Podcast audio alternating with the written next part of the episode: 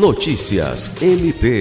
O Procurador-Geral de Justiça, Danilo Lovisaro do Nascimento, se reuniu nesta segunda-feira, 13 de fevereiro, com a governadora em exercício do Acre, Maeusa Gomes, para discutir sobre as políticas públicas voltadas para as pessoas com autismo e suas famílias.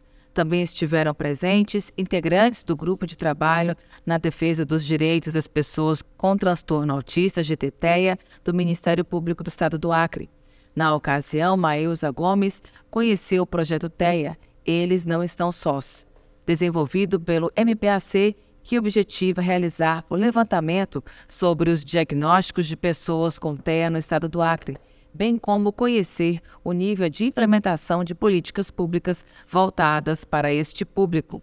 Alice Regina, para a Agência de Notícias do Ministério Público do Estado do Acre.